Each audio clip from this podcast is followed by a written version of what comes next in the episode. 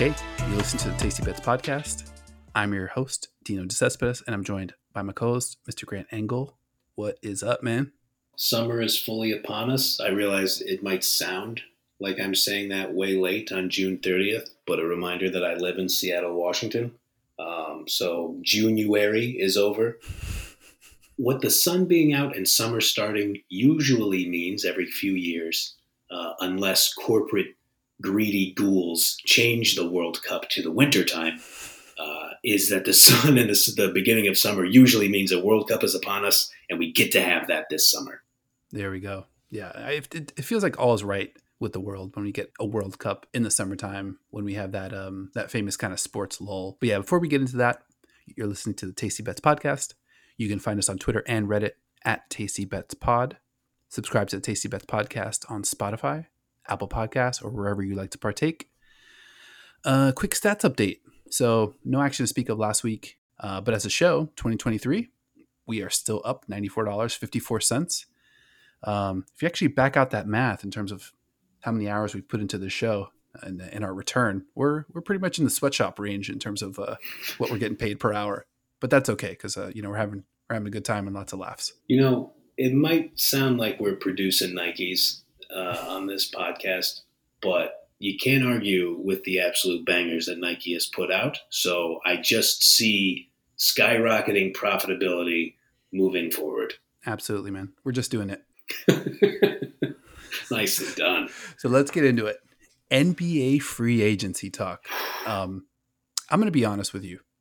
I forgot that this was happening right now as we are recording until you texted me with this just absolutely soul crushing, devastating, just bummer of a, a news story about my guy, Gabe Vincent, to the Lakers.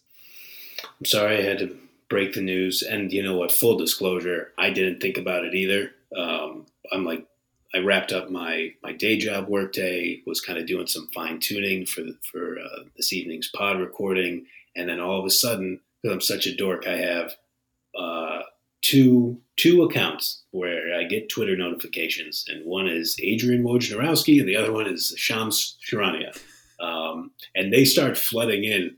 And I think the first one I noticed was Georges Niang to the Cavaliers. and I was like, whoa, wait, what? What now? And then it was just an avalanche. Um, so, yeah, caught me a little bit uh, on the back foot, too. And when I saw the Gabe Vincent news, my uh, my first reaction was, what the fuck, man? And I realized, oh, I should probably uh, text Dino because uh, we should probably address these things. I'm glad you gave the heads up. Let's get to the big news, though. Kevin Love resigns with Miami Heat for two years. wow. Uh, yeah, yeah, they're bringing him back. Uh, and him and uh, I'm just joking. That's not actually the big news. Uh, but you know, he was a great locker room guy. You know, love the salt and pepper look. Um, I think I just love the the Kevin Love uh, vibes. So I'm I'm, I'm kind of happy with that. Doesn't totally soften the blow. I I was I was a little bit bummed um, to see that we might be losing both Vincent and Strus um, just because I think it, it did kind of feel a little bit like either or. But you never know if like um, Riley's kind of clearing the deck for something down the road. Hopefully, they didn't spend all their free agent money on Josh Richardson and the old Kevin Love resign. He legend Josh Richardson, active hands Josh Richardson, if you will. long, um, what's one? real long. um, just I see so many of these deals like there that are kind of hovering around like that 10 to 18 million dollar range and i don't know if this is a function of the new cap rules and the new cba but it feels like every deal that i'm looking at i'm like oh wait are they signing this person to be a trade piece or what's going on and i do wonder you know seeing uh, richardson go to the heat and then Strus, the rumor right now for Max Strus is that he it would be like a four year deal around sixteen million a year. So I think that would put it at four for sixty four mm-hmm. to those fighting Cleveland Cavaliers. And I think the last rumor I saw from Mark Stein um, was that it could be like part of a sign and trade. So like just a lot of different things are happening, and it just feels like a lot of teams are like, okay, we're making this move to set up this move and then this move. Yeah, I really like that Lakers move, especially when you see some of the big contracts that just got doled out for Vincent.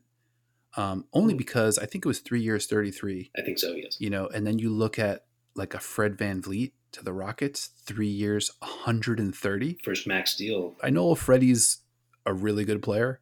Um, probably like a borderline all star. I don't I don't think he's made an all star team, but obviously won a title. I don't know if he's worth another hundred million dollars on top of what, what Gabe Vincent might be able to do for you, um, especially if you're the Rockets. So, you know, you, you you heard grumblings about maybe the the bottom falling out of the NBA's middle class, and um, that could be you know a little bit of a bellwether if sort of all the salary cap stuff um, starts to crack down and things get a lot harder for these teams. I think a contract like a three for 33 is going to look incredibly tasty um, a year or two down the line, especially if he works out. And I don't think, I mean, I don't know. Would you rather have him or D'Angelo Russell? I know Russell's quote unquote more productive. I don't know. We just saw Gabe Vincent play really, really well all the way into the finals. But yeah, I do really like the Lakers number. I think it's something that we have to track because um, I know I got in last week. I'm not sure if you hopped on board that one, but plus 1200 was the number last week that I that I jumped on. Um, and I, I guess we'll see what kind of moves they have yet to make. But to jump back into the NBA news, had a bunch of re-signings. So Draymond, Middleton, Kuz back to the Wizards, Jerami Grant, Harrison Barnes, Rui, Cameron Johnson back to Brooklyn, Jakob Poeltl, all those guys re-signed. Um, this one was interesting. Kyrie back to the Mavs, three for 126. They also brought back Seth Curry. What was your initial reaction to seeing that Kyrie both decision? I guess maybe more like the Mavs decision uh, to bring him back, and then also that number. I think the third year also is a player option.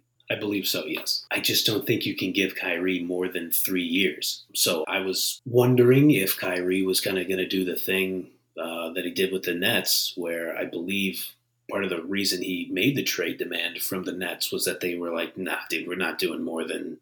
They might have done a two. They might have been offering a two plus one with a team option. I think was the reporting on where the Nets were. Kyrie Irving is an amazing, amazingly productive player when he plays. He has, you know, some some injury issues, which you know we always I always say with the disclaimer on this podcast that is not a character flaw. I do not hold that against him. He is a, an elite, world class athlete um, it is a fucking bummer when these guys get injured and their body betrays them. Um, but it is a fact of, of um, kind of built into the cost of, of Kyrie Irving. Um, but then he has, uh, let's call it some extra stuff around there. Um, now, I, I do think I've made my opinions on Aaron Rodgers uh, delving into vaccine efficacy. Uh, I've made those opinions well known. I, I feel the same way about Kyrie's opinions on these things. I will say at least Kyrie is balanced out by his um, really admirable work that he does for Native communities in, in the country and um, you know for a lot of different social causes. But you're like we're like 15 minutes away at all times from him just saying something wild, doing something wild, and maybe not showing up to work. And still, with all that said, he's still such a good player that I'm totally fine with three for 126 because I think even if he does something wild, somebody will give you something for him because he's just that fucking awesome of a shot maker and a, and a hooper. Yeah. I mean, let's see, what is this? Three for 126? That's 42 a year for Kyrie. Um, I think I'm on the other side of this one. Mm. I think that number is. it's high. I don't think this deal is going to work out for old Dallas. Um, and I think the scariest part of it is Luka, right? So, right. I mean, I don't know. What's the probability on this this whole thing imploding? like 20, 30%? Um, that's certainly what it feels like. And what makes it so risky is you could lose Luka in the process. It's going to make it a little bit difficult to kind of like flesh out the rest of the roster. There's still only the one basketball. One one one thought that I had is we're really in a different age, you know, not just in the NBA, but just kind of like as society, where I don't know, people's interests have kind of fanned out so wide that you can have all different types of players in the NBA um, with all different types of, um, you know, interests and motivations. And I think it's pretty safe to say not everybody is like motivated by, you know, rings. That certainly applies but not everybody's LeBron or Giannis, and not in the sense of their skill set, but in how they approach the game and basically what it means to them and how much they're willing to invest. Um, I think we're seeing a lot of guys with a lot of different interests. It kind of makes for like a cool NBA, I would say. Um, I'm not going to be out here being like, oh, you know, shaking a fist, being like, oh, well, why don't these guys care more? And you know, why are they hugging each other after the game? Like, it's just like it's just stupidest storyline. But you know, right. it, it is it is cool to see like all the diversity in you know personality. Um, but yeah, with that said, if I'm a GM, not a move I'd feel comfortable making, even after making the trade. You know, there's the whole saying of like throwing good money after bad. This could very well be that spoken like an economist. It's hard to argue with a lot of that, and uh, especially like the imploding stuff. Because um, if if he costs you Luka, it's an all time historic disaster for your franchise. Mm-hmm. Yeah, I will say, and I think I think we have discovered. I thought about this when you and I had our our Devin Booker versus like Jaylen Brown conversation weeks and weeks ago, which I was, was one thing I really appreciate about the way you view basketball is I am absolutely the guy. I'm a Devin Booker guy. I'm a Kyrie Irving guy. I'm a uh, who's, who's another one? I'm a James Harden guy, and I know you also like and appreciate those kind of players. But I, I will fully admit, and you kind of put a mirror in front of me when we had the Devin Booker discussion, and you're like, I'd rather have Jaylen Brown than Devin Booker, and I thought to myself, I would much rather have Devin Booker because sometimes I just don't give a shit about defense because I like to watch a guy get like I like to watch a guy get buckets, and, I absolutely understand the importance of defense. One of my arguments of why I think Giannis is so close to Jokic is that I think he's a better, more eventful defender. But I think you nailed it about the sketchiness that Kyrie brings to the roster. I'm looking at Basketball Reference right now, so that's where these numbers are courtesy of. Um, and I am looking from the 2021 season to this past season. Um, so I got those, you know, you do the little trick where you highlight those seasons and it pops out the little box to give you the averages. So these are some per game stats. Uh, my apologies for being a caveman and still using the per game stats, but I like I like those sometimes. Um, 27 points per game, uh, six assists, five rebounds. Um, his effective field goal percentage is 57%. Uh, he's shooting 40% from three, and his and his regular field goal percentage is 49%. So he's, and from the free throw line, he shoots 91%. So he's almost a 50, 40, 90 player on 27, 6, and 5 a game. And my caveman brain, my, oh, oh, he's a hooper brain, I'm just like, God, this guy's fucking good. And he dribbles beautifully and he finishes under the, and he finishes under the rim. Like, I just like the way the dude plays. And I say all this understanding fully why you're just like, oh, I don't know if I want that guy on my squad. That's totally fair. You know, and, and again, if there's diversity in the league with the players, there's also diversity in, in fans, right? We, we can come out here and watch different things. When I was when I was a kid, I, I liked three pointers and you know, and then I liked dunks, and then I liked you know pa- you know passing, and you know you, you just kind of evolve as a fan. Yeah. But what I will say is like we got a lesson this year in team construction mm. when you look at the two finals teams, right? I mean, imagine Jokic, right? Imagine Denver. you imagine if like before last season, before their title season, Jokic is like, you know what? I want a big three. Go get me, you know, I don't know, um, Karl-Anthony Towns and you know um, Jalen Brunson. You know, two like you know two maxish guys, and now we've got a big three: Brunson, Towns, Jokic, you know, and it's like that's not better than what they had, you know, last year. like it's just three good players on the same team. And I really do think the last of like sort of like that big 3 era, if you could include the Warriors in that too, um that's just not a prescription for winning basketball anymore. It doesn't seem like. You know, and even those Heat teams kind of struggle, you know, to to beat the Spurs. I mean, they they pretty much walked over the Thunder in their first title. Were a Ray Allen miracle shot away from losing the second one and going one for four. Sure. And that's with, at the time, two of the best three, two of the best four players in the NBA in the same team. But the rest of the roster was rounded out with, God bless them, Joel Anthony's and, you know, Mike Bibby's and Carlos Arroyo's. And, you know, like, uh, you know, they really kind of patched together the rest of it. And then you watch a team like Denver this year where the ball always just goes to the right place. And it's not just Jokic you know, it's it's really like a culture of winning basketball. And I just kind of feel like when you have a guy like Kyrie or, you know, a duo like Kyrie and KD or a duo like Kyrie and Luka, Those guys and the way they play becomes the culture, you know. And I think it just takes so much to kind of like build a winner. Dallas didn't even make the playoffs. They didn't even make the play in. you know, tricky. like you've got I don't know two of the best eleven or twelve guys in the NBA. Um, you know, not to be on my Mat Ishbia shit, but you know, th- those guys are two of the top twelve, I guess. You know, if you want to be, I think Kyrie's you know in in that range, and skill wise, you know, he's even higher.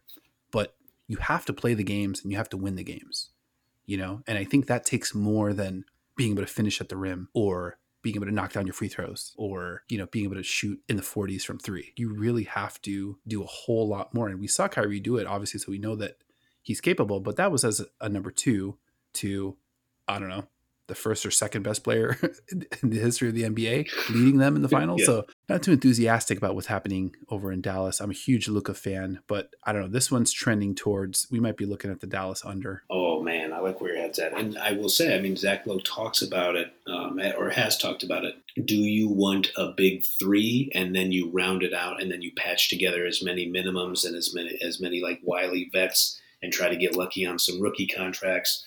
Or do you go two stars plus depth? The issue with the Dallas Mavericks, they have two stars and still no depth. um, so that is a difficult uh, proposition. My my love for the way Kyrie Irving plays basketball, notwithstanding, I will uh, eagerly be looking to see if Vegas overvalues them as well. Because I, I think I'm with you. Like I hope my my previous comments didn't make it sound like I'm like, oh yeah, I'm, I'm high on this team because I do not think they have a good supporting cast around those dudes, even with the addition of Seth Curry. So yeah, I, I'm I'm not super optimistic, and we've we talked about it with Jokic and Murray too. Them as a duo compared to a duo of like Tatum and Brown who don't play off of each other. Mm-hmm. Um, I mean, you could say the you could say the exact same for Luka and Kyrie. Um, and one thing I I'm, I'm glad you bring up, like, yeah, we saw Kyrie be the number two on a championship team. I, it's kind that's sneaky long ago that that was seven. And oh yeah, that was seven. The title team was seven years ago. I personally think the the 17 team was even better than the 16 team, but we ran into you know the KD Warriors. Mm-hmm. But a part of that, I think we had talked about it, like, and even that being six years ago, the LeBron Kyrie Irving pick and roll was fucking devastating. Yeah. Um, but I don't know if Luka and Kyrie are going to do that, or Kyrie wants to do that at, at, this age, or or whatever. So two two stars, not much depth, uh, probably not much of a recipe for a title. And I'm looking at it right now. The Mavericks to win the title, uh, sitting at a, a, a stiff plus twenty two hundred. Oh, that's that. There's no value in that. Um, and now is there no value? That number's too low. yeah, I would agree. Let me kick this back to you. Yeah. Who's the better duo? Luka Kyrie or KD and Booker. Mm. Because we just saw Denver steamroll Phoenix and then steamroll yeah. LeBron and AD and Austin Reaves.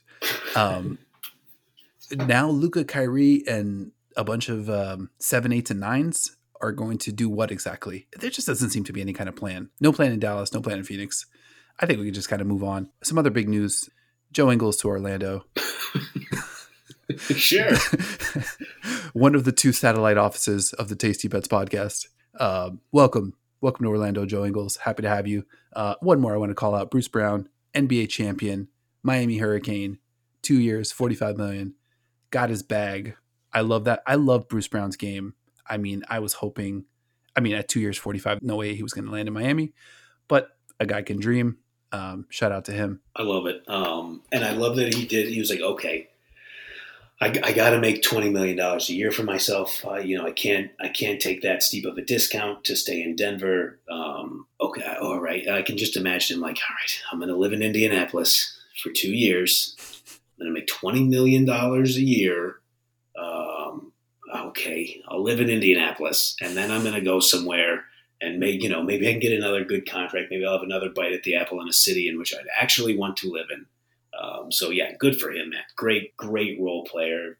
Was was excellent in the finals. Did exactly what he needed to do. Um, to quote our man Pat Riley, was a star in his role. Um, and so yeah, deserves every every fucking penny of that. Yeah, I mean, I, I feel like if he was if he was six eight, I feel like he'd be a max player with like just the impact that he has on the game. So yeah, I think we'll we'll keep an eye on the the NBA free agency news. Uh, this one just also came across Derrick Rose um, signing with the Grizz, two year deal. Um, as a rewind, we've got the old Memphis Grizz plus 1300 to win the Western Conference. Not sure how much D Rose impacts that D-Rose. number. yeah, D Rose moving the line. I don't think so. Maybe the maybe the other way. Uh, we'll keep an eye on that. And now let's get to the main course. I'll let you kind of take it from here. What's next on the on the docket? Let's talk some football, man. I love it. Namely, the NWSL. Now we have some we have some matches uh, Saturday, July first, uh, tomorrow as we as we sit and record this podcast. Now, the Tasty Bets podcast is going to embark on some NWSL betting, and as we mentioned at the top of the show, we're diving headfirst into the World Cup as well. We'll get into that. Yes, we are in a bit. I just it's such a great league, just superstars all over the place. I I need to find out where I can also start watching the Women's Super League, which is the English league. Mm. Uh, so I got I got to figure out what network that is on. But I'm I'm keeping it domestic here. My football snobbery notwithstanding. But maybe you know what? Let me backtrack on that. This is my football snobbery still withstanding yeah. because this is the elite league in the world. That's why we watch the English Premier League because we want to watch the best players uh, perform every week. Real quick, so, you you got a pretty decent head start on me NWSL wise. You know, I'm I'm starting my journey this year. I've yet to really pick a squad. The one thing I walked away with after I don't know consuming a handful of matches um, took place over the course of last week and this week. I was I think I was expecting like women's MLS, and this ain't that. No, sir. Definitely ain't that. Oh my no. god! Like the skill level, um, the creativity, the passing, you know, the anticipation. I mean, uh, like this is definitely, definitely, definitely world class football. Um, I was like, it took me probably I don't know, eighteen or twenty minutes for for this to sink in and be like, oh, holy shit, I'm watching, I'm watching some really, really high level uh, football being played here. Absolutely, by no means is the United States of America a footballing nation, but in the women's game, it is it's the elite. I mean, you know, we've won the World Cup the last uh, two times. That's that's hard to do, um, and so it makes sense that our domestic league is kind of propped up uh, ahead of other leagues. I think there are some other you know, there. If we're talking about women's sports, let's just be honest here. There are frankly a lot of other hurdles uh, in a lot of other countries that that they kind of have to hop over. And by no means am I celebrating the women's rights record of the United States. uh, but I will say there there is at least somewhat of a head start. And I mean, it's the Premier League in, in my view. Totally. Like when I watch it, I even I think the managing is better too. Like I and which is strange because that is a distinct disadvantage with Americans specifically. Like you just don't have the coaching. Uh, you don't have any any kind of coaching legacy to speak of. You don't have any kind of real like deep programs to kind of like dive into. But on the women's side of the game, you absolutely do. If you think about like the University of North Carolina and like institutions like that, uh, University of Southern California, USC plus UCLA, like real programs that like have put together a good legacy of teaching and thinking the game on top of developing world class athletes. I I'm, I'm glad you brought that up. Watching the games, it really struck me how big these coaching staffs are yep. for these teams. You know, and it's like you, I'm used to watching like uh you know Arteta and Jurgen Klopp you know just running around and it just looks like there's one person making all these you know with the with the PlayStation controller like trying to figure you know trying to beat the other guy um and you know NWSL, you know, there'll be an injury or there'll be, you know, a hydration break or something. And like there's eight or nine coaches like really like chopping it up and like figuring out what to do. And I don't think I've ever really seen that. We're used to kind of like the, you know, the the coach, you know, the manager, the gruff, you know, like the the, the leader of men, you know, type thing, you know, or women in this case. Um, but we're really kind of seeing more like a it, it's really just like a committee mm. of like leadership and they've got like ipads and they've got like notebooks and they're like kind of flipping through stuff and they're just all engaged you know it's not the second row joes you know in the nba where you know, it's just guys taking notes on a on a legal pad. I don't know. It was pretty cool to see like that level of engagement from that deep a coaching staff. That is a fucking great call that I've never totally internalized. I, I wonder if the closest comp we have is RIP to the legend John Madden, like on a Sunday night broadcast with the old Peyton Manning Colts and then the camera pans over to fucking Howard Mudd, the offensive line coach, and John Madden's just like, "Look at Howard Mudd. This man is a, this man is a great offensive line coach. He gets in there and talks to Jeff Saturday, boom, you know, like, like." Yeah, like I said, like I never really internalized it with these uh, NWSL co- uh, coaching staffs, but you have your kind of position groups, and you're talking about different areas of the pitch that they're that they're that they're strategizing in, and it almost feels like a little bit of American football specialists out there kind of kicking around ideas and, and making sure that everybody's on the same page. I, I think I have the comp. I'm not sure if you watched any of the uh, the Netflix F1 show. I know I haven't seen an episode. Well, first off, it's it's worth it. Um, right, you know, and it, it, it's now season one is that far back that you know you're not there'll be some suspense on, uh, around who wins, but um, those F1 teams are massive, you know, and they're looking at everything every single part of the car and it really does feel like a unit. You know there there is like um you know a chief and those guys get a lot of shine on the show. But when you see how much staff there is what their headquarters look like the kind of r&d that they're doing you're like wow this is like a whole operation um, mm. and i think that's that's kind of what we see um, or that's what i saw dipping my toe into the nwsl pool is um, just a different way to approach strategy and how we want to handle things uh, both prep wise and after the ball gets rolling. I love it. Um, all right, so I might have to check out the the F1 show on Netflix. I'll be the, maybe the last sports fan on earth because I know a lot of people talk about it on Twitter. And you know, hey man, if you find some tasty F1 spreads, let your boy know. I mean, if you got the intel, let's do it. Yeah, I'm not I'm not as locked in uh, week to week, but the show's really good.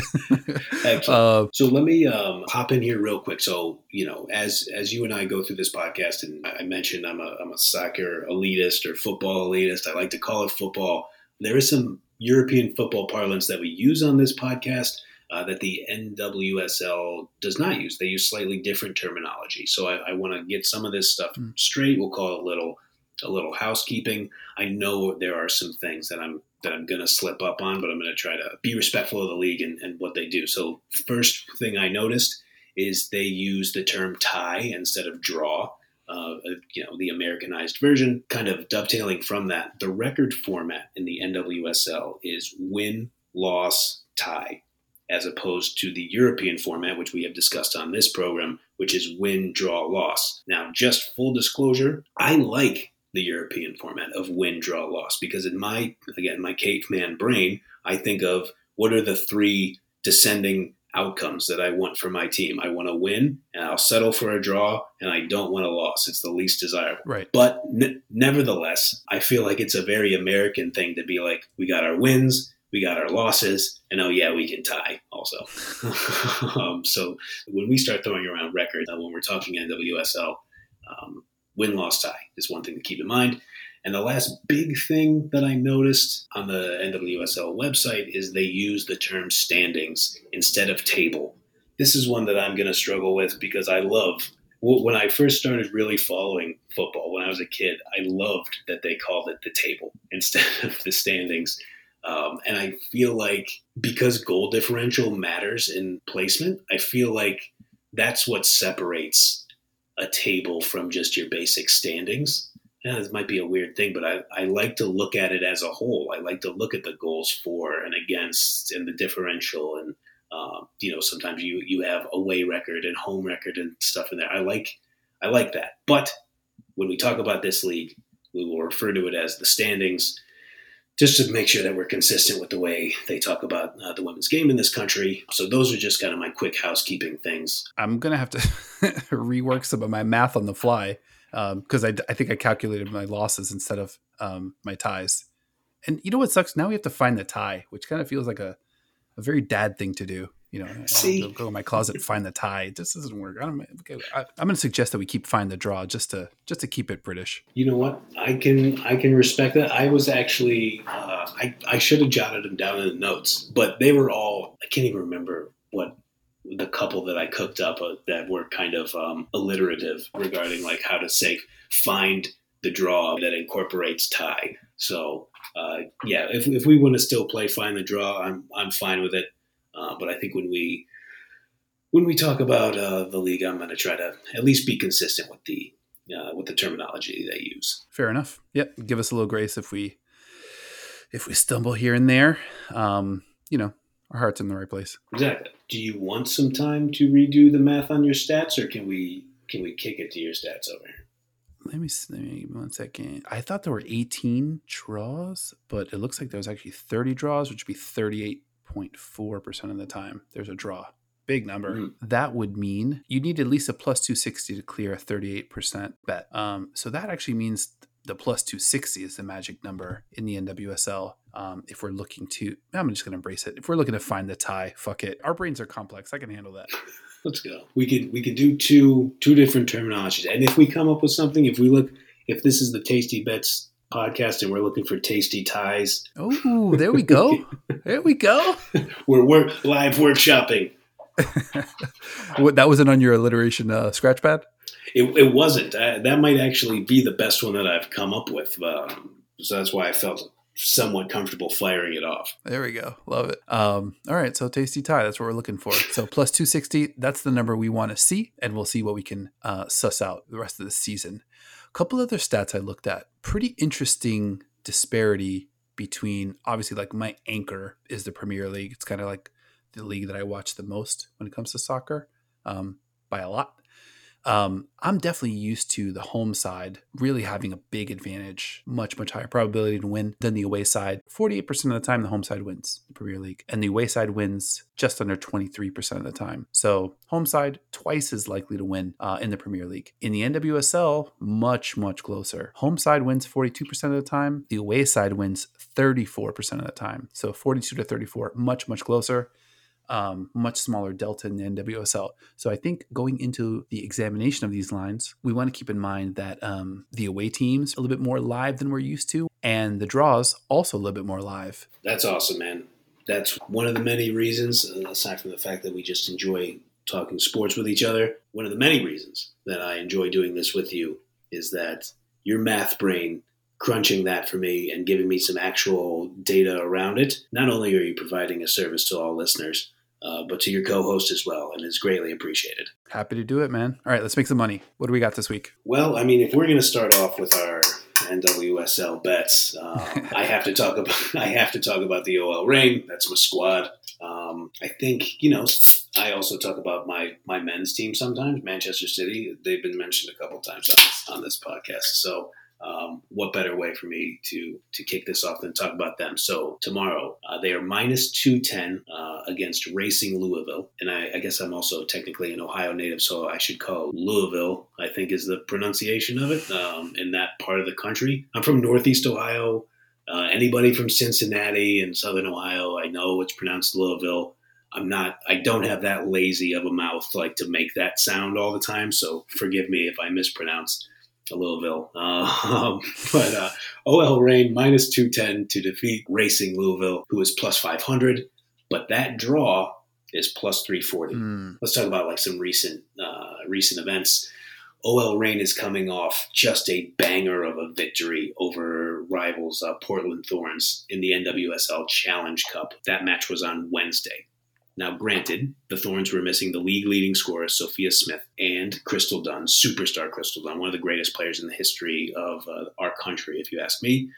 But at the same time, uh, the Reign was missing Rose Lavelle, Megan Rapinoe, Sofia Huerta, Quinn, Emily Sonnett, and Alana Cook. Um, all of those players, aside from Quinn, who is Canadian, all of those players on the U.S. women's national team. Hmm. The Ring were able to pull out a victory at Portland 1 0. Um, and just a really impressive performance, defensive performance. Portland leads the league in goals. I think they have 33 goals this season. The next highest scoring team, I think, has like 21 or 22. oh my god. Uh, so they were they've been a scoring machine, like I mentioned, led by Sophia Smith, who granted was not on the pitch, but they just couldn't get anything going. But why am I looking at this? Uh, you know, oh, the Rainer minus 210, and they're playing at home. But to those wonderful stats that uh, Dino pointed out, the draw, I think the draw is super live here. Obviously, the Reign played on Wednesday. Louisville hasn't played since Saturday. They have a distinct rest advantage. Louisville has three draws at home this year, three draws away this year, and uh, coincidentally, they are. Wait, do I keep saying draw? yeah, you're saying draw. Jesus Christ. Um, yeah, I'm, even if I'm looking at my what I wrote, I, I, I cannot help but say draw. Okay, tie. Uh, yeah, they have several. They have six ties this season, which coincidentally they are tied with the Houston Dash for the most ties in the league. And they have a big old rest advantage. One thing that I am a little concerned about regarding this bet is Jess Fishlock, the legendary Reign midfielder, 36 year old uh, Welsh international, uh, is likely going to play because uh, Wales did not qualify for the World Cup. And by the way, Wales look like, as a footballing nation, they might be having a rough go of it the next several years um, with Gareth Bale obviously retired. I don't know how that's going to go for them, but that's a quick sidebar. Um, Jess Fishlock is a legend. She's an original Reign player, came uh, part of the squad in its inaugural season in 2013, the 2021 league MVP, but she is coming back uh, from an injury. Uh, she hasn't played since May. I think she it might take her a little time to get her legs back. When she is right, she is an incredible box to box midfielder who pushes the pace of the game. If she comes out and and she is hyper aggressive out on the field, if she comes out she might help create more goals than Louisville is able to keep pace with. But I just think it's tough for a 36 year old player to come out and absolutely dominate in their first game back after a month plus layoff. So, with all of that said, uh, while I obviously root for the Reign to win every game they play, I'm going to try to find a tasty tie at plus 340. So give me Racing Louisville to come to the beautiful Emerald City of Seattle and walk away with a surprising tie. Oof. I love this. We were talking about just kind of like all of the star power that is essentially going offline to the World Cup. And it isn't just that, it's also the disarray, you know, after losing some some of these key key players. Yep. I mean, you look at like a Sophia Smith, just kind of how productive and dangerous she is. And I think you passed that link on to me of teams sort of like missing players. And yeah, OL Reign, seven players. That's right. Look like they might be offline for this one. Um, or probably confirmed at this point. Yeah. Love the plus 340. And then you look at um, Louisville's goal differential. They're plus two. They've scored 15. They've given up 13. Decent record. They're right around 500, 3, 4, and 6. So I like it. I will be tuned in and I will be pulling for the tie. I like it. I did have a line that I liked. Let's go. My hometown Orlando Pride. Yes. They are plus 360 on a draw no bet versus um, Washington Spirit. I'm going to make this my inaugural Tasty Bets podcast, NWSL pick. My hometown gals um, put up a, a, really, really good fight and loss last week. I just kind of like what I saw. I mean, they, they are losing, I think, both Marta and Adriana, uh, both heading to the Brazilian squad to represent um, that country in the World Cup. But plus 360, like I said, on the draw no bet. I don't know. Seems tasty. You know, I'll take that one for a spin. I'm going to be a little bit responsible because we do like to gamble responsibly on this show. I'm going to dip one little toesy in with a half unit on that one, but the odds are real nice and um, two pretty decent outcomes. A win would be awesome, and a, a tie doesn't hurt us. Is it a tie no bet? Oh, I'm just totally lost. Uh, on our uh, on our favorite sports betting site, it's it is listed as a draw no bet. So do with that what you will. Interesting. They kept it consistent there. Yeah. yeah, exactly. And I don't think enough could be said about Trinity Rodman for the Washington Spirit. Absolute incredible player. Uh, you know, I think people often go to the headline of, "Well, Dennis Rodman's her dad." That's great. Hall of Fame player, one of my favorite basketball players ever. Obviously, mm-hmm. an interesting character uh, from what I've read and what I recall as well. But Trinity Rodman is a fucking monster uh, herself. Just a wonderful player to watch. Uh, pace was a, was the NWSL Rookie of the Year. You know, ability to finish uh, in the final third just a just a fantastic player who is just a, a, shining example of why the future remains bright for uh, U.S. women's football. And you know, without her on the pitch, I think this is a good flyer to take. Nice, yeah. She jumped off the screen, and she does it immediately. Like it doesn't take long to be like, "Oh, that player's better than, than anybody else on the field." Looking forward to seeing her and our our American women represent soon here in a few weeks. And like you said, we're going to have a lot of stuff coming up. I love it. Let's talk about it. The FIFA Women's World Cup. It's a, it's every year that it's been played has been a, a fucking phenomenal phenomenal tournament. You know, you think about the 15 World Cup, Carli Lloyd scores six goals in the final. Crazy. The the 2019 World Cup. She scored one from like 90 yards away. Yeah, I mean, incredible stuff. The 19 World Cup in such a, like a weird time in our country. Um, obviously, it was pre-pandemic, but in my view, it's like that and the 2019 finals with the Raptors winning. Like those are like the kind of your last two like old world wow. cool sports events that I got to watch. Because even the Super Bowl that was played in 2020, like that had the, the looming specter of COVID kind of like hanging over it. So the Tasty Bets podcast uh, is going to be your home for World Cup betting here. Uh, we're already prepping hard. Uh, you know, we're going to queue up some kind of Rocky like montage of us watching NWSL game film, uh, reading everything on the internet about upcoming matches. Uh, and we're going to watch every single, every possible game we can of, of this World Cup. Um, some shit off the top of my head. I believe there are eight countries, and we'll talk we'll talk more about this in future episodes. But just as a, a little taste, um, there are eight nations in this tournament who have never appeared in a World Cup before. Wow, um, cool. And I believe this will this is this is also the first World Cup to have a 32 team field uh, as opposed to a 24 team field. Again, I won't get too far into the greedy capitalist ghouls running FIFA as being a part of 32 nations in, in this tournament uh, and the differences that kind of happen with that. But, you know, even though I dislike some of the corporate greed involved in that, it does give me more football to watch. So like I get, so you know, sometimes we we uh, uh, kind of maybe pull back on the morals a little bit and be like, well, if you're giving me more games, I guess I can live with that. Um, so, uh, and I had mentioned FIFA robbed us of a proper uh, Summer World Cup last year, but we're getting it this year, and you should tune into the Tasty Bets podcast because we're going to be talking about it, uh, analyzing it, and enjoying the hell out of it. Yeah. Speaking of last year's very oddly timed uh, men's World Cup, no Qatar in the women's. Uh... They they didn't qualify.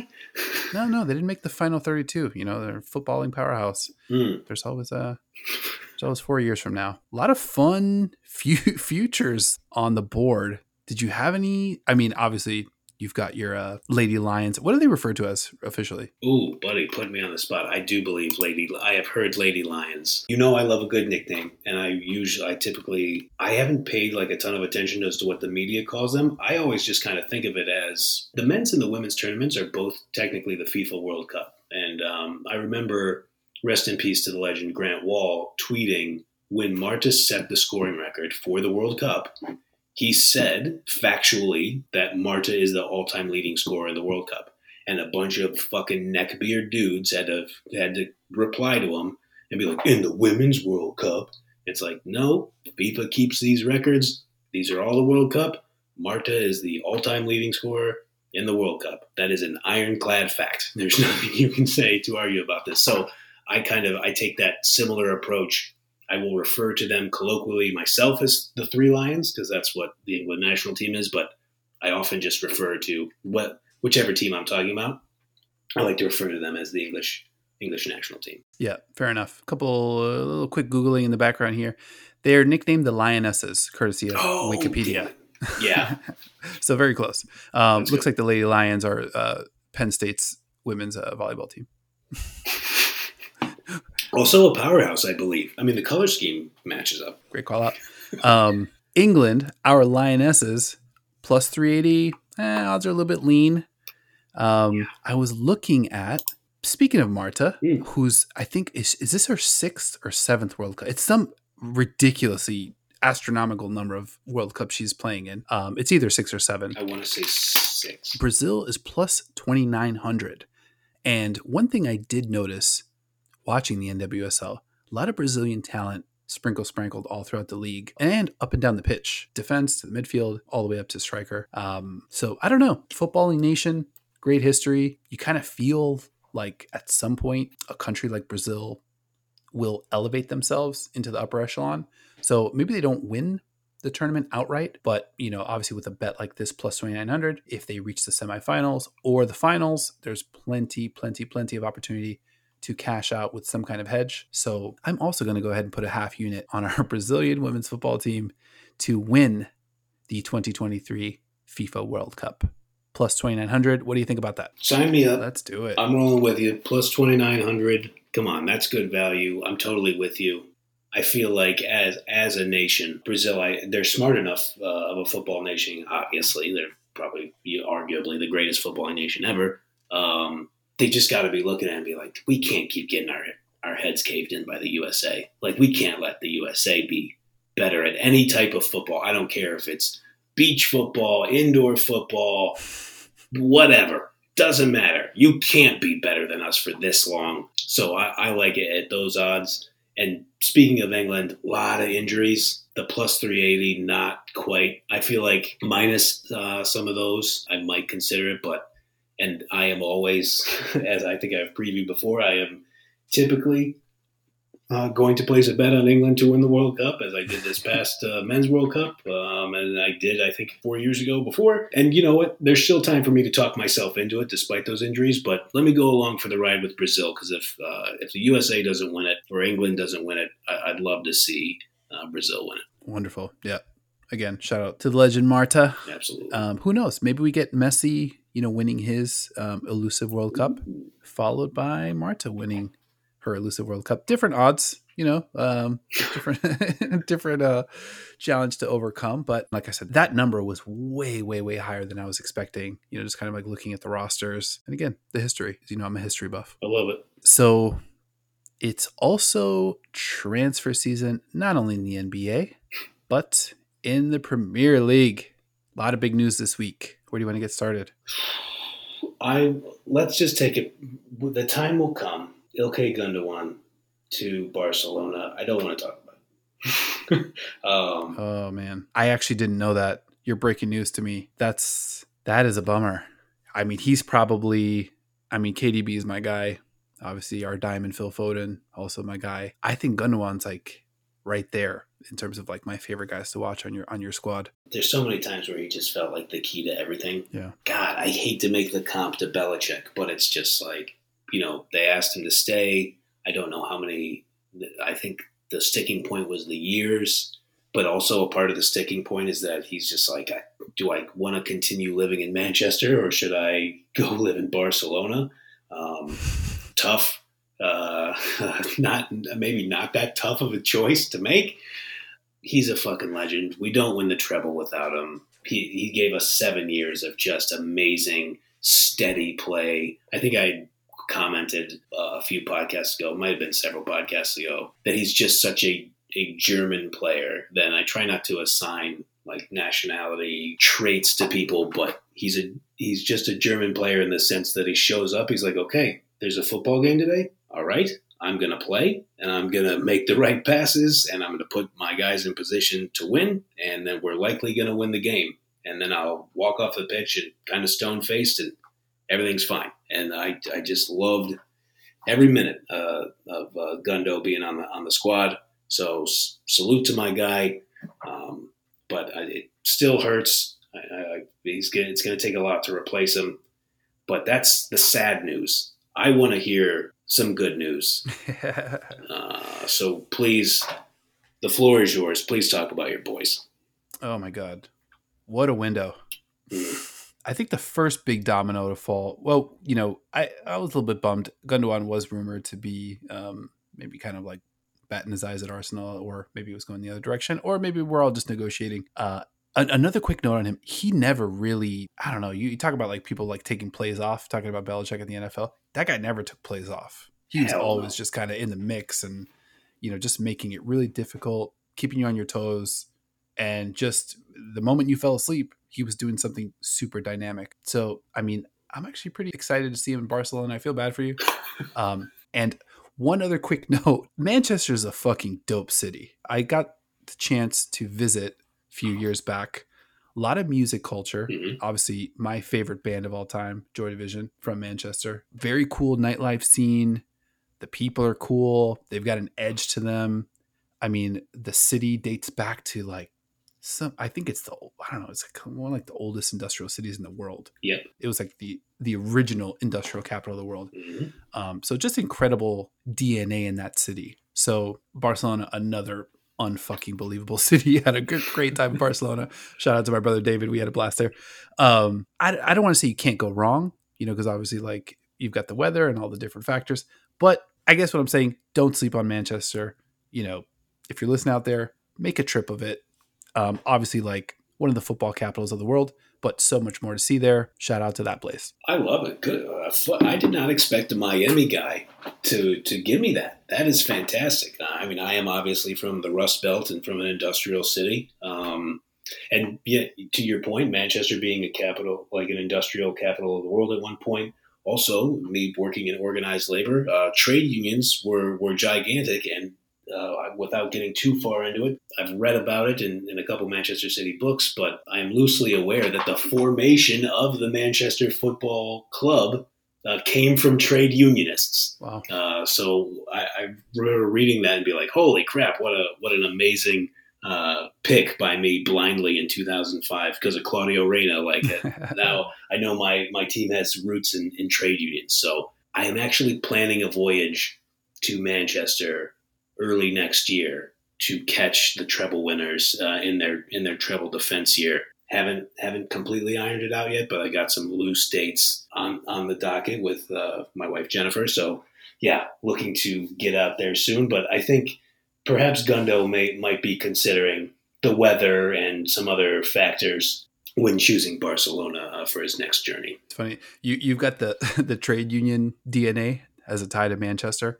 Uh, I've obviously got the the technology DNA for you know, day job. I work in tech. Um, funny side note that when I was in Manchester, I think that same weekend was the weekend that Pokemon Go came out. So it's just hundred, hundreds of teenagers running around Manchester with their phones and you know external batteries plugged in and just chasing you know chasing nothing. Oh I mean, it was, it's just a really funny you know time capsule of like oh remember that time when every everybody was like uh, just running around like uh, you know God knows what. That's incredible. Anyway, back to my points. Two huge signings. Um, things kick off in earnest with. Um, let's start with Kai Havertz, 65 million transfer fee from Chelsea. I mentioned this to you during the week. Chelsea was such a circus. Mm. This is typical fan shit, so pardon me for for being a fan here. I thought Havertz was terrible at Chelsea. I'm just gonna admit it. I don't care. yeah, Um, no, it's fine. was I really excited when we signed him? Of course I was. One thing I am able to hang my hat on with Kai Havertz, the guy is always fucking open. Yeah. He's always just getting a free header with like nobody within two or three yards of him. Like always. Does he sink it? No. But Chelsea's a circus. Things are crazy. Who knows what kind of headspace he's in? I'm really hoping that I don't know. It seems like such a weird signing, but this one feels like there's some science to it. Like I think I think they know something about how their team's constructed. And like you said, I think, you know, maybe it's that that number 10 role. I think there's there's a world where you know, he's brought in to maybe give Gabby Jesus a little bit of a kind of competition Mm. in that finishing spot. So I'm not really sure because like midfield's pretty pretty locked in. Or I- I guess when you kind of like look across the wings and you got Odegaard basically kind of controlling the ball. Um, the next guy they brought in, Declan Rice, another hundred million dollar guy. I, I I really need to kind of ask you about him. My Declan Rice experience. I mean, he's obviously st- still a young guy. I'm not really following West Ham. I'm not a you know true Moyes head like you are. But my my experience is really just kind of like seeing him flash really great ball skills and just win. He's also hurt us a couple times uh, in head to heads. But what what do I need to know about Declan Rice? Real quick on on Havertz. Yeah, yeah, yeah. I love your assessment of him always being open. I think the kid is a genius. Like I think he's a genius footballer who knows where to go, and that's why I kind of like him in that number ten role, where I think he can score goals, but I think he can help create goals. And to your point about Chelsea, nobody's fucking creating anything over there. Everybody's just running into each other. It's the it's the with like the electric football with the blah, blah, blah, and every, everything's just bumping. So yeah, like people are like, oh, maybe the, he's kind of a diva or whatever. I think he was just mad that he signed with one of the premier clubs in the world, and every and nobody knew how to run anything. And then all their assets got frozen because their team owner was a Russian oligarch. Like a lot of bad looks, and I still have the nightmares of him scoring the fucking winning goal against Manchester City in the Champions League final. Mm. Seems like an important goal to score. Um, so, like, I think the kid has some metal as well. So, I, I mean, I love it. Um, and full disclosure, the year. So, what, what version of FIFA was that? It was like FIFA 19 or 20 or whatever, whatever it was for PS4.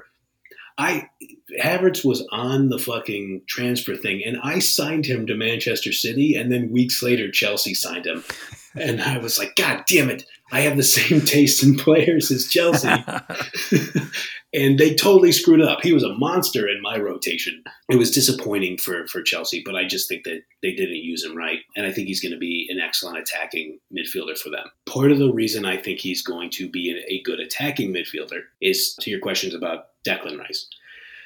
So I think I think Arsenal placed a bet here uh, in the spirit of the Tasty Bets podcast. Hmm. When you talk about like him being a, a, a ball winner um, in, in space and uh, kind of having good control, I think they like that. They like his command on the ball. They like his defensive instincts. Rice can go forward uh, when you need him to. He picks his, he's good at picking his spots. I think it's a leadership bet. Mm. Um, so let's let's talk about Declan Rice, the leader. At uh, first of all, he's 24. He turned 24 years old in January. Um, he was born in 1999, and so a quick a quick sidebar of him being born in 1999. I have a question. I was 15, or no, I was uh, pardon me, I was 14 in 1999. Was Dino De Cespedes? Could you legally cast a ballot in an election in 1999? I could, yes. Okay. Yep, I, I, I voted in 2000. Oh, I you know I graduated high school in 19. I was in college in 1999. Yeah, let's go. All right. So yeah, so even and it's funny that you bring up his age Mhm. um, because you look up and down the Arsenal roster. Odegaard's 24, Martinelli's 22, Saka's 21, Saliba 22. You know, so Odegaard, I, I think I already mentioned Odegaard. Smith Rowe's 22. Yeah. So like I think they've got a bunch of guys that are sort of phenoms, either homegrown or with a guy like Odegaard. I think they brought him over from Barcelona and he was a phenom, but then kind of flamed out, has since kind of found his footing. So you've got an ultra talented team that maybe is kind of calling out for a leader like that. Like even a guy like Gabby Jesus, kind of understated. You know, he's kind of, um, you know, I don't want to say he's, he, he he's playing his game, right? You know, he's not sort of like um, huddling everybody up and you know, kind of like rallying the troops. Not that kind of guy. And you know, Arsenal let you know um, Granit Xhaka go. You know, who was their guy? Like absolutely the the emotional heartbeat of the team. Um, so this could be a play to kind of think about filling that gap. And then obviously, if, if you follow Xhaka's history specifically at Arsenal, very up and down. Mhm. You know, like he, I mean, he was uh, maybe one foot out the door and not of his uh, by his own free will many a time um, before kind of like finding his way. Um, pretty much coinciding with uh, Mikel Arteta coming in. Oh my God, I'm just realizing Mikel Arteta is a year younger than me. Let's go. Okay, where's the time gone? Good question. anyway, but yeah, Declan Rice, I think I think that that leadership point is is a really great one. So, so let's think about it in, in the context of his, of his young career. So, yeah, he's 24 years. This kid is 24 years old. He started every single match in Euro 2020, Wow. where the Three Lions, the the English national team, uh, went to a second place finish in just a fucking devastating loss to Italia in the final. Your boy Bukayo Saka, fucking wonderful player. Uh, we, I mean, we have a love. Fe- every time we bring up Saka, we have a love fest for the kid. Fantastic player. Fucking hate that he missed that penalty. Any England fan who chastises him should be punched in the face because Saka's awesome. I want him uh, to play for the English national team for the next 15 years. But, you know, I digress. Uh, so, second place finish in Euro 2020. Uh, Declan, Declan Rice started every single match in the 2022 World Cup. Where, you know what, I'm not just saying it because we, because I bet on it. Um, we looked like winning it. We could have we could have won that tournament. We lost a close match to France. I honestly think France and England were the best teams in the world, but the unstoppable force that is Lionel Messi was just going to it was ordained by whatever higher power people believe in Yep. that Lionel Messi was going to win that tournament and I'm fine with it. We absolutely could have won it. And I'm just going to say we because I don't care. Whatever. You know, Ar- Argentina lost to like Saudi Arabia or something. I mean, like they they Right. they, they they definitely looked um, super fallible. But um, yeah, I totally agree with you there. England was right, right in that upper echelon of that tournament all the way through. and I will say of, of the sports teams that I root for, um, you know, even being like a born Cavaliers fan, the team that I am most uh, irrational about is the English national team. I don't know what it is they bring out in me that like, you know, I started rooting for them in the 98 World Cup where they were supposed to win. Um, and you know they kind of flame out, and it's like a national tragedy over there. I obviously didn't understand any of that, but I just remember being like, "How do all the guys I like in FIFA? How did they lose? How did they get knocked out? Like what? What is it? Sports aren't fair." And so there were times in this past World Cup that I was like, "Oh, does Hendo look? Does Jordan Henderson look better than Declan Rice?" But that was, I feel like that was me being irrational because you know Rice, he just has more legs, and it was he was 24 trying to help lead a team to the fucking World Cup, and and obviously Hendo has been through enough to where he was maybe a little more composed in the tournament. I will give people that criticism of Rice, but I think Rice comported himself uh, quite well. Um, to your point, he is the captain of the Fighting Moises of West Ham. Uh, um, the the podcasting world's number one David Moyes fan, uh, Grant Engel. I, I, I won't run away from it. Um, but you will recall that West Ham won. They lifted the European Conference League trophy just a few weeks ago.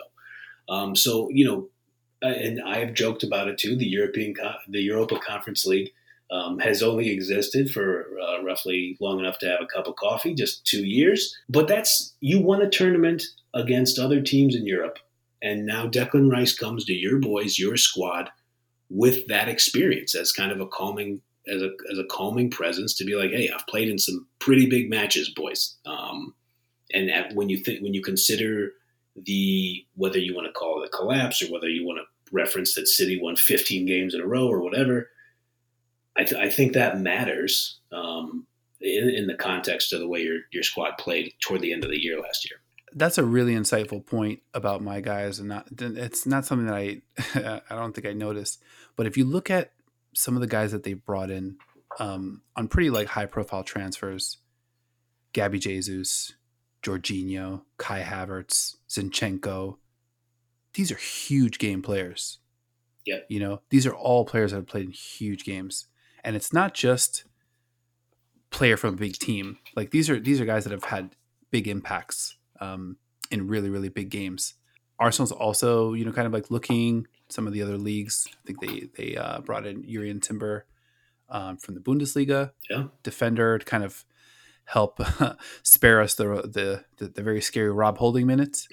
Um, so hopefully, hopefully, hopefully he works out pulling for that guy. Um, I think that was like a forty-five million dollar transfer. But outside of that, I think they're kind of like not only they're kind of like big game game hunting. You know, they're looking for guys that have played in these like just kind of like massive kind of like fixtures and are not going to be afraid of the moment. I love that. So to that point, I went back um, because I'm a sicko and I just love wa- I love rewatching games. Um, I went back and I watched the second leg of the semifinal of the Europa Conference League Naturally, uh, that West. of course, why wouldn't I?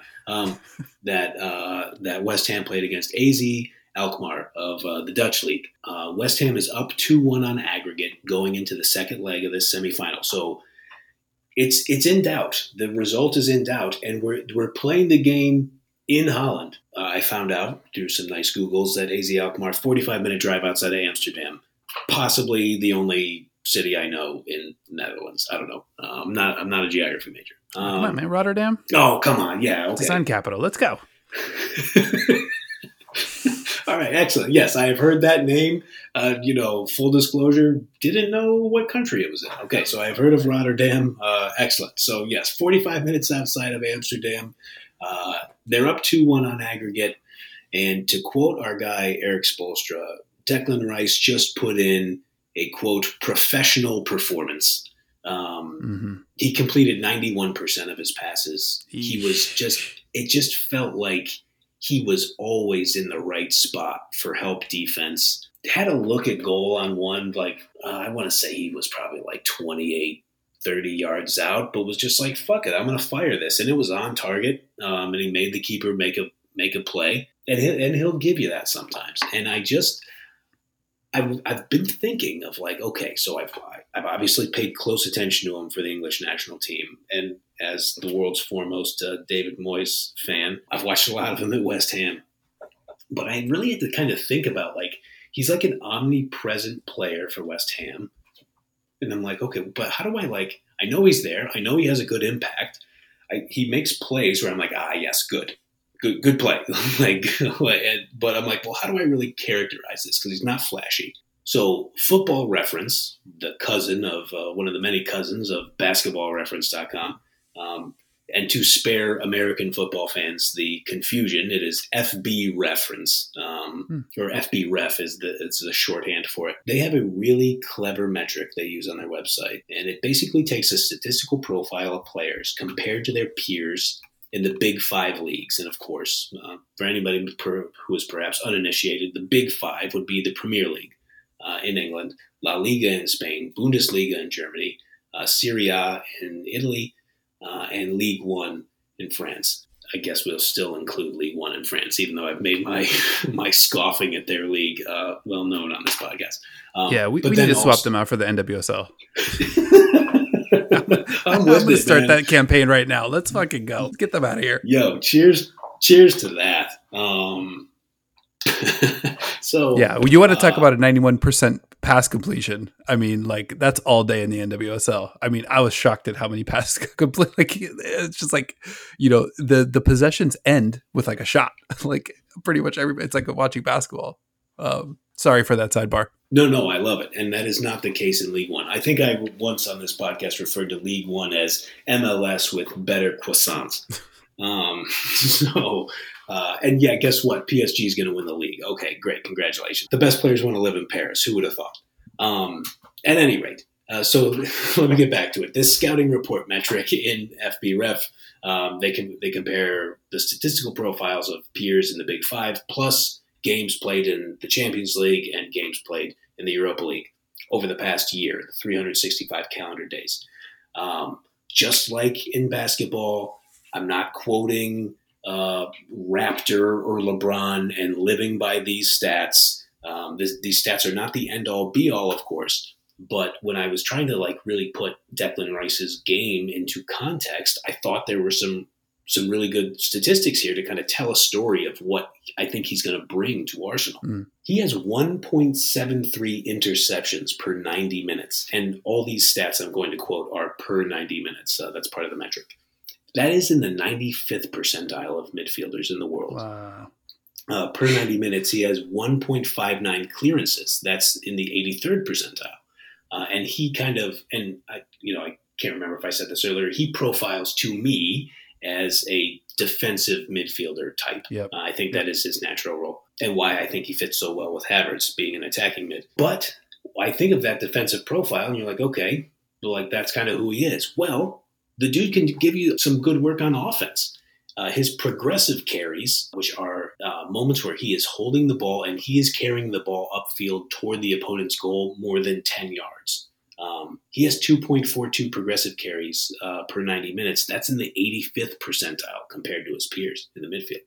And he has 6.6 progressive passes per 90 minutes. That's in the 80, 80th percentile. Progressive passes are passes of, uh, I think, more than 10 yards that are outside of your defensive 40% of the field. So he's giving like he's giving you these good longer passes in attacking positions. And lastly, uh, you know, to try not to bombard you with like a million numbers here, 86.5 pass completion uh, per 90 minutes. That's in the 81st percentile. So we're looking at a guy who can give you smart defense, can intercept the ball, and can clear the ball out, uh, but who can also give you some some timely offense and just kind of help maneuver you back down the field. Now, using those same metrics to be to be fair, he is not necessarily the type of player if you want him to go out there And Claude Makélélé, oddly enough, of formerly of Chelsea and formerly of Real Madrid, one of my favorite players to watch as a kid.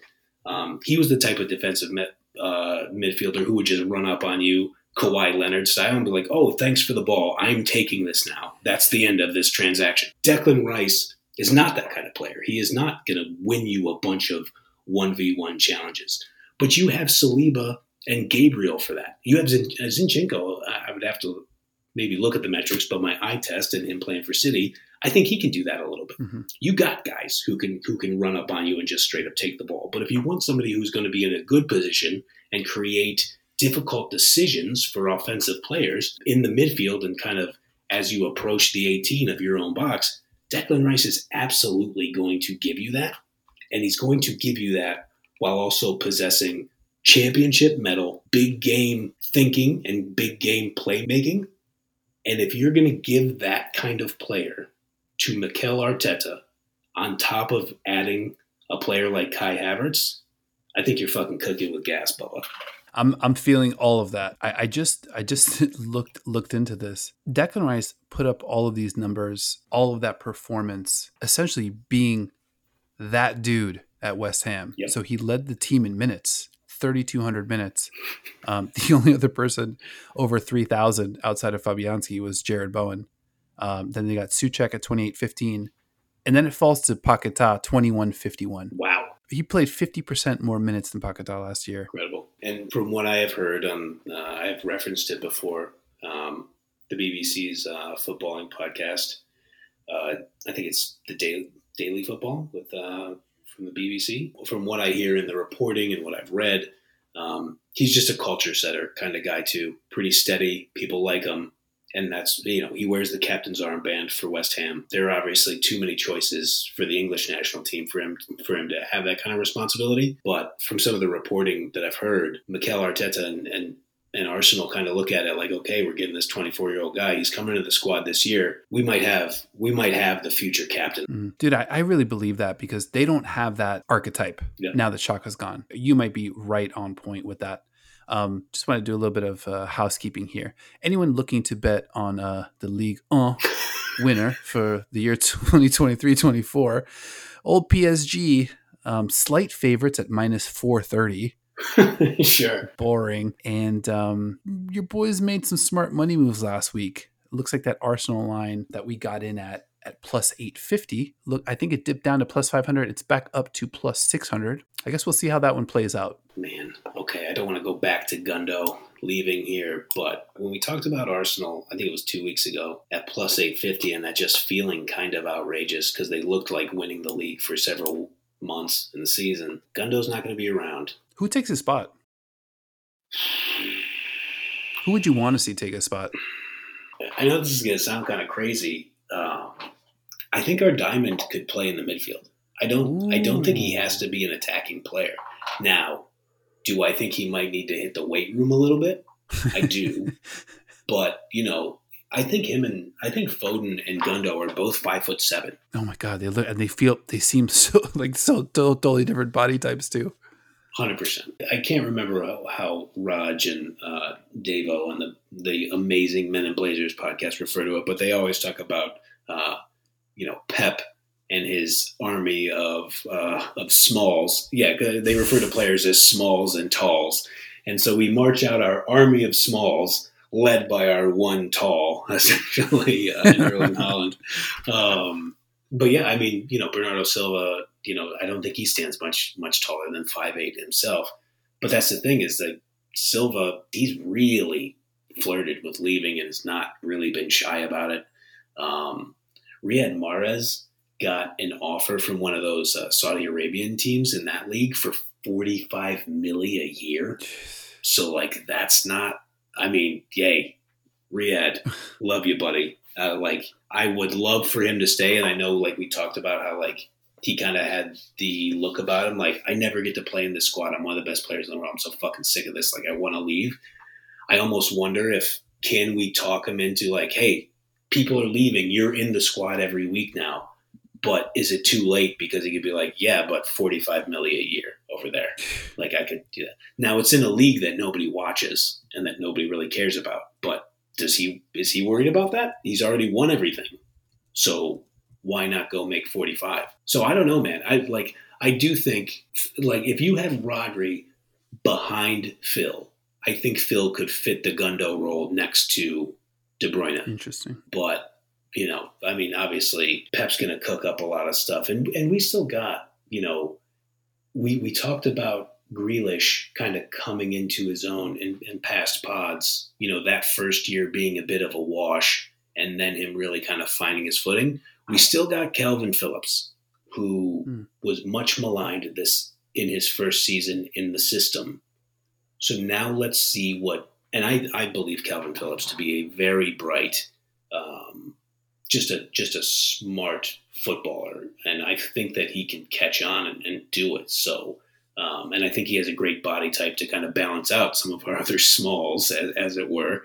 Um, so you know, maybe if if he kind of steps up to kind of beef up what we have in the back, um, then you know maybe maybe we could be a little more comfortable with Phil running around the midfield trying to play make. Yeah, yeah, I, w- I would, I'd love to see him get a shot. It, that's such a hard leap to make, you know, to be kind of like you know younger did he did he come up through i'm not putting on the spot here so i apologize but he came up through like their academy we bought him from leeds okay you know you imagine that coming up from leeds and being like all right i'm about to step into this spot um on you know basically the world champions um and just you know whatever replace Gundo or Silva or whoever whoever's moving on. Uh, maybe Riyad Mahrez. You know, I, I, told you Riyad Mahrez had that one two three Doha look about him. you did. Turns out it was right. You did, man. Um, Pep could sell it to Phillips as like, look, man, like I don't, I don't want you to to go out here and score goals. Like, you know, he wasn't a goal scorer at Leeds. He was a, more of a defensive midfielder type uh, who could mm-hmm. just kind of body people out of the way. Um, leave leave that stuff. And you know, when De Bruyne, when KDB got hurt in the uh, Champions League final, the first guy off off the bench was Phil. Yep. And it was like, okay, Phil, like we need a, a genius playmaker to put to get the ball to people in their spots. And if you and obviously if you have a look, you have a the greenest of green lights. Uh, maybe you put Phillips and Rodri back there. And, you know, with with Pep, you never know. Like we could play a four two two two or whatever. Like we could play a four two three one or whatever the fuck. Like, you know, whatever. Like he'll play whatever combination out there. Um, I hope my math was right. My math was, yeah, my math was right on that. Four, two, six, three, nine. Yeah, one. Yeah, yeah. We can play a four, two, three, one if we want. Like, um, so you never you never know what it what it might look like. But um, I have hope for Calvin Phillips, and then you know I just I would love love love love love if we're gonna lose Gundo, and uh, and if we're gonna lose Mahrez, I want to keep one of Mahrez or Silva um, I love them both. I probably lean towards Silva because I know I've said on this podcast several times. I feel like there are just 30 minute stretches of games where Bernardo Silva is the best player on the field and he's playing on the same field as Kevin De Bruyne. Um, like, I would love to keep Silva, but I feel like he's kind of like, man, it rains a lot here, and I and I've won everything. Maybe I'll go live somewhere nicer. Who knows? Yeah, I mean, I I actually think if they lost Silva on top of Gundo, that's got to do something to their odds. It'd be tough, man. Mahrez, obviously great player, wonderful world class player, but never really, I don't know, found his footing there. So I, I, don't think they'll miss him all that much. And there's they've got so much firepower there. But you know, all of that genius midfield, you know, just kind of like wondrous creativity. Uh, to have that much of that walk out the door, very, very, very tough. Um, so great call there. But if there's anybody that can figure it out, it's our guy Pep. So you know, we'll keep our trust in him with that said, let's hit the recap. Thank you for kicking us off with our, I guess it was our first official NWSL tasty tie, right? Let's go. Um, Racing Louisville against OL Reign. That one was plus 340. Oof, very, very tasty. I think that one that one's got a great shot of hitting. I jumped into the pool representing my hometown Orlando Pride. I'm gonna ride with them plus 360 tie no bet FanDuel, get your shit together. I mean, we've got our terminology right in just one podcast. You're an entire global organization. I'm sure you can figure out the terminology. Um, but we're taking the Orlando Pride plus 360 tie no bet versus the Washington Spirit this weekend. And we also tossed out our first World Cup bet for 2023. We're putting a half unit on the women's Brazilian national team plus 2,900 to win the World Cup. I think we did it. Did I miss anything? I think that's it. Um, let me just say, um, as I update the doc here to make sure we capture these things so we don't have any Jack Grealish to score, City to win. Jackie Gate. um, let me just say, you know what? Let, let me hop on. Ooh, uh, okay. the Pride. Um, tie no bet. I- I'm I'm I'm rolling with you. Um, this also, I love I love the the squad name Orlando Pride, and just just for any fools who might think otherwise, hopefully they they've got the picture. Uh, by the way, me and you talk about sports, the way me and you talk about just things in general. Um, it's the last day of Pride Month. Happy Pride Month to all of our uh, pals. If you don't fully support human rights, if you don't fully support all of our LGBTQIA plus uh, family, get the fuck out of here. You're not welcome. Um, we, we're rolling with everybody, uh, and as far as human rights goes. So uh, happy Pride Month, everybody. Hope everybody had a good time. Couldn't have said it better myself. You can find us on Twitter and Reddit at Tasty Bets Pod. Subscribe to the Tasty Bets podcast on Spotify, Apple Podcasts, or wherever you like to listen. That closes the book on our 21st episode. We can now legally drink with our show. How about that? How cool is that? We pop our seltzers, we pop our beers, whatever your drink of choice is. We're popping them with the podcast. And I'm just straight up Birdman memeing. Let's get this World Cup action going. I am so fucking ready for it. Absolutely. Yeah, so stay tuned, y'all. Thanks again, man. Best of luck to you this weekend. Good luck, buddy. Talk to you soon.